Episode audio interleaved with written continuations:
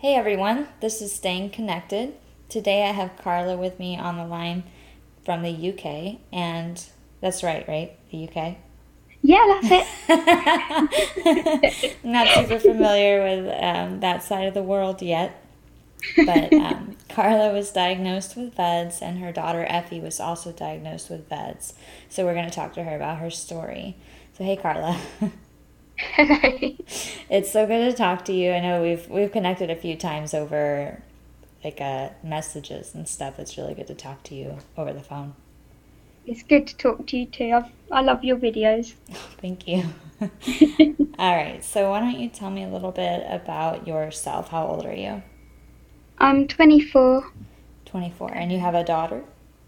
Yep, she's two. So um, tell me a little bit about when you were diagnosed with VEDS and, and how that happened. Um, so my daughter Effie, um, she had a seizure back in August 2016, and um, she she became unresponsive, and we wasn't. I mean, we called an ambulance, and before that happened, we'd ha- uh, taken her to A and E about 17 times because she kept vomiting. Um, when we got to the hospital, they did loads of scans and came back to tell us she had a bleed on the brain.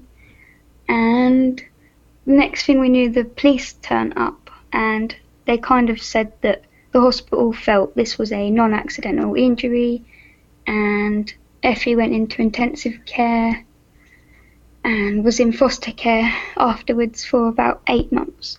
So, how old was she? This you said this was August of 2016. Yep. So she must have been just born.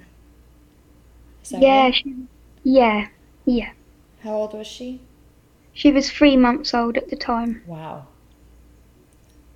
Um, so they they took her from you guys and put her in foster care. Yeah. Yeah. So how did that feel? What did you do next? Tell me a little bit more about it. Um, it was absolutely terrifying because we knew that obviously nobody had harmed her. She was a tiny little floppy baby. Um, but they were adamant that that's what it was. So I did some research and um, what else can cause kind of internal bleeding at, other than abuse. And all that kept popping up was EDS, EDS, and uh, how EDS was um, always misdiagnosed as child abuse. So I pushed it aside because I thought, well, I'm not sure what EDS is. um, and then I found a solicitor that specialised in EDS, and she asked me if she could uh, meet us. And when she met us, she took one look at me and a photo of Effie and said, "You look like you have EDS." so, so can you explain what a solicitor is? for the um, language differences here in the, in the UK? Sorry, yeah, it's um, it's a lawyer. Oh, okay. Yeah. So same as a lawyer. Okay. so you happened to find a lawyer that was familiar with EDS then? Yeah. Okay. And so what did what happened next? Um, they they wrote to the court and suggested that me and Effie were tested just to rule it out um, and at first, the the um, the judge was for the testing, but the uh, sorry, the local authorities didn't want to do the testing, um, so I had to go private and have a um, see a rheumatologist, and he said that I've got the signs of EDS and he asked the court to do bloods, and eventually they agreed and got us both tested. Okay, how long did that take? Um, we didn't get tested until about four or five months into the case, and then we had to wait another eight weeks for the results. And this whole time, were you allowed to see Effie? Um, we saw her twice a week. I think it was twice a week for an hour and a half. Wow. And is she your only child? Yeah. So, when that test result came back positive, what did that feel like to you? I I kind of at my first reaction I kind of I cried quite a bit because I thought wow you know she actually has this condition and another part of me thought I know it sounds bad but a part of me felt positive because it gave me and everyone else the answers we kind of were looking for as to what could have caused the bleeding. No, it's definitely a double edged sword. You know, you know what causes all these things, but it's not really a great diagnosis. Yeah, yeah. So what happened next? Um, next we had to go to court for 10 days in a row and all the experts would come in, all the medical people and give their opinion on the diagnosis and whether it could cause the internal bleeding. Um, three of the doctors changed their mind and said, Yeah, actually, I think this was medical. And the last doctor still said, No, I don't think EDS could, could be the cause for this. I think it was abuse. Um, then the judge kind of asked him how many EDS patients he's met, and he couldn't answer. So he kind of got ruled out. and, then, and then you were able to get Effie back? Yeah, the judge kind of had a little think about it, and she came back and said that she she thinks it's medical, and finally we could go and collect Effie. How did that feel having her back? oh, it was amazing. I, I thought she was going to forget us, but the fact she was she settled in so quick just felt amazing. Just right back at home. Yeah. That's great. So when you say that, um, just for clarification, your results they did say vascular EDS. Yeah. Okay. Do you know what your mutation is? Yeah. Um. They said we've got the collagen 3A1, I think it is. Mm-hmm. But we've deleted exons 36 and 38. Oh, so I don't really I don't know, know what that means. I'm learning all about it and I find it fascinating, but I'm not. I think that might be like a splicing mutation. Yeah. Um, one specialist told us that it doesn't make much difference, and a different specialist told us it means that it's slightly milder. So I have no idea. Yeah. I'm still. yeah, I know that um, it from what I understand, sometimes the severity can really depend on the kind of mutation. Yeah. So if you're, for instance, if you have just, you know, if you have only half of the amount of collagen, but the collagen that produced that is produced is right, basically that it's it, you still have non-faulty collagen to work with. Yeah. But if you have something where it's splicing or it's um, you know substituting out something else when it's building that collagen then you've got a whole bunch of crappy collagen. Yeah and that's not really great um, that's my basic understanding yeah, no, that's brilliant. that's the best explanation I've had, I think. well, um, okay, so you got Effie back. And how long have you had her back now at home? Uh, it's just been just over a year now. So has everything kind of settled down? Oh yeah, definitely. Things, it just sometimes we just forget it's even happened. Some days. It's just lovely having her back. so what do you guys do together? Um, we like going to the to the parks and feeding the ducks. And uh, is there anything that you have to do differently with her now that you know about um, the VEDS diagnosis? Yeah, we just we kind of monitor her a lot more and Ah, the other thing actually, we have to watch her diet because she's always constipated, and we have to kind of give her a lot of uh, blueberries and things to kind of settle her belly down. Yeah, because that constipation can lead to a bowel rupture. Yeah. Yeah. So you monitor her diet to make sure that she's not constipated. Yeah, definitely. And, um, you know, this is in the future, but is there anything, you know, like as a parent, knowing that your kid has this, are there things in the future that you can kind of foresee that you know that you're going to make like change or do you just focus on quality of life or what do you do as a parent? Um, I do think a, a lot about um, her growing up, and I'm terrified about when she starts school and running around in the playground. Um, I think I want to wrap her up in cotton wool, but I don't want to be too strict. But I think if I can kind of explain it to her at some stage, she'll understand that she's just got to be a little bit more careful. Yeah. Yeah, I can imagine that's a huge struggle. I've heard a lot from the community about how much, like, how difficult that is. Is it's got to be Yeah. so difficult because kids they like to run around and play and roughhouse. Yeah, yeah, definitely. And you know she's only two now, but you can see that's probably coming in the future. Oh gosh, yeah. Yeah. So, how did you feel yourself getting diagnosed?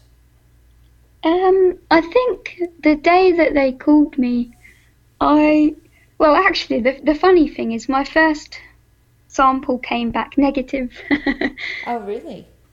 yeah, and my specialist said, "Ha, hang on a minute, I don't think this is right," and she sent it to the Netherlands, um, and she said that they would because I think they did a skin something or other. Okay. Like a biopsy? Yeah, that's it. And it because it came back negative, they sent off a full blood count instead, and then it, that's when it came back saying I had it. And although I I kind of knew from the start when I read all the signs and symptoms, I knew straight away it's too much coincidence for me to not have it. But when I got the call I felt as if I'd only just found out who I was all this time. so, what kind of things did you see in yourself that made you think that you had it once you knew what it was? Um, I, the first one of the first things I read was the faces, hmm and I kind of I read about the the thin translucent skin and the lobeless ears and the little nose and the big eyes, and straight away I was like, I've got all of those, and it kind of answered why I used to ask my mum, why do I look different to other people? Um, I think it just answered that question a little bit. hmm Yeah, you have very like significant, memorable facial features. I think you're beautiful. Thank you. So welcome. but you do. You have, you know, I remember reading the same thing about myself. You know, the big eyes and the the little Yeah. nose was something that for me growing up, I don't know how many times I heard from my mom. I just love your little nose, and I'd be like, ugh, I stop. Your nose is so cute. well, thank you. but I remember reading that and being like, wow, my nose is in here. it's just, it's eye opening. it is. It really is. And you had some other things too, right? Like, um, you said, you mentioned that then translucent skin, bruising. Yeah. Yeah. Um, I bruise from nowhere, and yeah, the, the I don't know. People ask me what, where did you get that bruise from, and I, I don't know where it came from. I just woke up and it was there. yeah, I always thought like I bumped. I mean, I do bump into things a lot anyway. It seems Can like. I ask you a question? Sure. Do you notice you bump your elbows in particular, or I usually bump my hips. Oh. Like for some reason when I when I go through a door, like I'm very tiny. I'm a tiny person. I'm like five feet tall. And Oh. um I when I go through a door, you would think I have plenty of clearance yeah. to get through the door. There's no reason why I can't get through the door and not bump on the edge. Oh, But for some Ow. reason I do. that is a painful place. yeah. when I worked at um I used to work at like a 7-Eleven and we had this little counter like when you were exiting the cashier area. And I would Yeah. always clip that corner. oh, So the entire time I worked there, I think I always had big bruises on my hips on either side because I would just bump and go, bump and go. And it wouldn't really faze me because I'm just like, well, this happens all the time. No big deal. But now I'm like, okay, that I, I get it. Oh gosh, that's terrible. The things that we put our body through though, and we don't, we didn't know, you know. yeah, definitely. Did you play sports or anything like that when you were a kid? No, that that's the weird thing. I seemed to avoid PE at school. Uh, when I used to run, my for some reason the bottom of my leg used to go hard and it really hurt. So I just didn't bother, and um, I didn't kind of go to any fairground rides or anything like that. Wow. I'm glad now. I used to love roller coasters, but now I'm afraid of them. yeah, I didn't play sports either. I think part of that though, I mean, because you're you're tiny too, right? Yeah, I'm four foot ten. Wow. Yeah, well, you've only, I've only got like a couple inches on you. We're dwarf. Almost. Not quite for me. I'm not sure what the legal, you know, definition is for that, but we're tiny. I like to call myself a halfling. That's quite cute. Thank you. so we're halflings. Yeah, I'm going to use that one now. Okay. Go for it. We could be halflings together. um, so, does anybody else in your family have this? I mean, you got diagnosed once Effie was.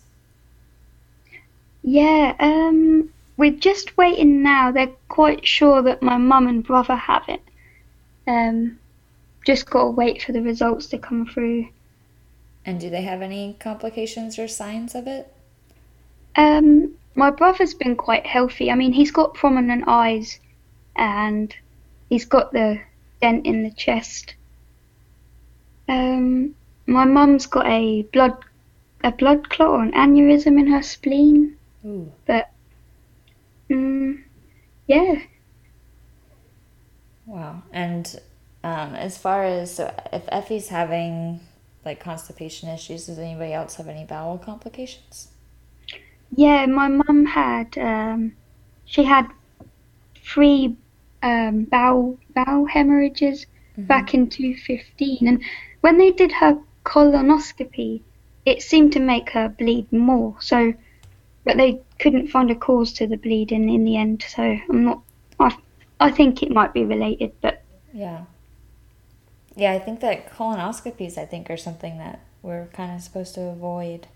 mm, Anything that, um, from my understanding, like angiograms or endoscopies, or where they're they have to be extra careful because those walls of those organs and arteries are so thin or fragile. Putting stuff through it can be not a great thing. yeah, definitely. yeah. So they're waiting on their results now. Yeah, yeah, So this really could provide some answers for a lot of people in your family. yeah, definitely. I hope so. That's great. So is there anything else that you want to share with everybody? Anything else you've been through that has just been eye opening or a struggle? Um, I think the whole diagnosis is. I've always suffered with um, anxiety anyway, because a lot of people have kind of asked me why I look the way I do, why my eyes are so big. but I think now I've got the diagnosis, I'm my anxiety's grown a lot because now I kind of assume everybody's glaring at me and I look different and I keep thinking I'm, I'm going to die every time I get a pain. So I think it's made me try and appreciate every day a little bit more than I used to. Mm-hmm. How do you deal with that anxiety? Um, it's really difficult. I don't really know how I manage it, but when it kicks in, I just sometimes I'll have a nap or I will just I'll try and play with Effie to concentrate on something different and sometimes it works sometimes it stays for a little while mm-hmm. What kind of pain did you do you get um, I suffer with constipation quite bad and um, I have a lot of sort of headaches and chest pains but they come and go mm-hmm. do you have doctors that are helping you out with this do you did you find somebody good? Yeah, um, because my GP wasn't my my own doctor wasn't um, wasn't sending me for any specialists, so my specialist sent me to a few other specialists. and, so, what kind of doctors do you have? Um, I have a cardiologist, a gynecologist, and a gastrologist. Do you have anybody set up for emergencies in case you have an emergency? Um, I've been told if I have an emergency, I should um, go to Oxford Hospital instead of my local one, which is about half an hour away, um, because they've got a genetic team in there that deal with vascular conditions. Oh, that's good. Yeah, that is good. And that's only an extra half hour? Yeah, now, when you're, I don't know how it's set up in the UK versus the US, but um, the emergency responders, do they know to take you there instead, or can they do that, or is that something that if you have an emergency, you have to take yourself? Um, they can take me there, but I have to kind of. I have a letter from my specialist that I have to give to them to kind of show them why I've got to go to this certain hospital. Otherwise, I'll just go myself. Yeah. Yeah. That's good they gave you a letter. Yeah, definitely. They're really good. All right. Is there anything else that you want to share with the listeners? Um, I think really it's just. I think. Sorry. It's okay. the only thing I think I would kind of say is, you know, if you do have a condition that stops you from doing things, just find something that you can enjoy that won't push your body, even if it's something that's small, like drawing or writing or something little. Mm-hmm. Just you can enjoy things without putting strain on your body, even if it's nothing that's big. It can still be big and enjoyable. What do you do? Like, what do you like to do?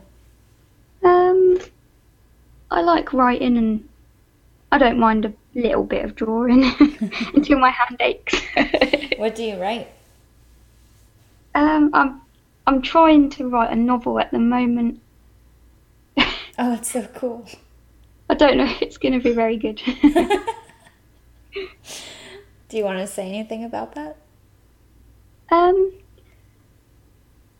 I've kind of.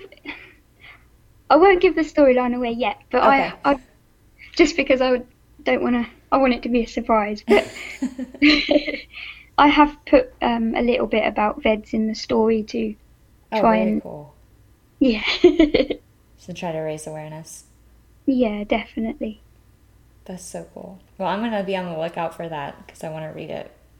I'll send you a copy. okay. Sounds good. All right. Well, thank you so much for talking to me today. I really appreciate it. Thank you. I mean, you know, it's been great talking to you. yeah, it's it's something that I've found when I talk to other people with this. It's just it's so connecting, you know. Yeah. So yeah. You just, I mean, we have to try harder to to meet people with this, than you know, somebody with a more common condition. Yeah, definitely. I feel like it's always really special when we do get to connect with each other. It does. It makes you feel kind of equal. Mm-hmm. For sure. so I have your information and we'll be in touch for sure. Definitely. It's been lovely talking to you. Thanks, Carla. And thank you, everybody, for listening. This was Staying Connected, and this was Carla's story. Um, we have episodes coming out on the last Sunday of every month. So continue to look out for those. Go ahead and subscribe and through your podcast player, and um, we'll talk to you soon.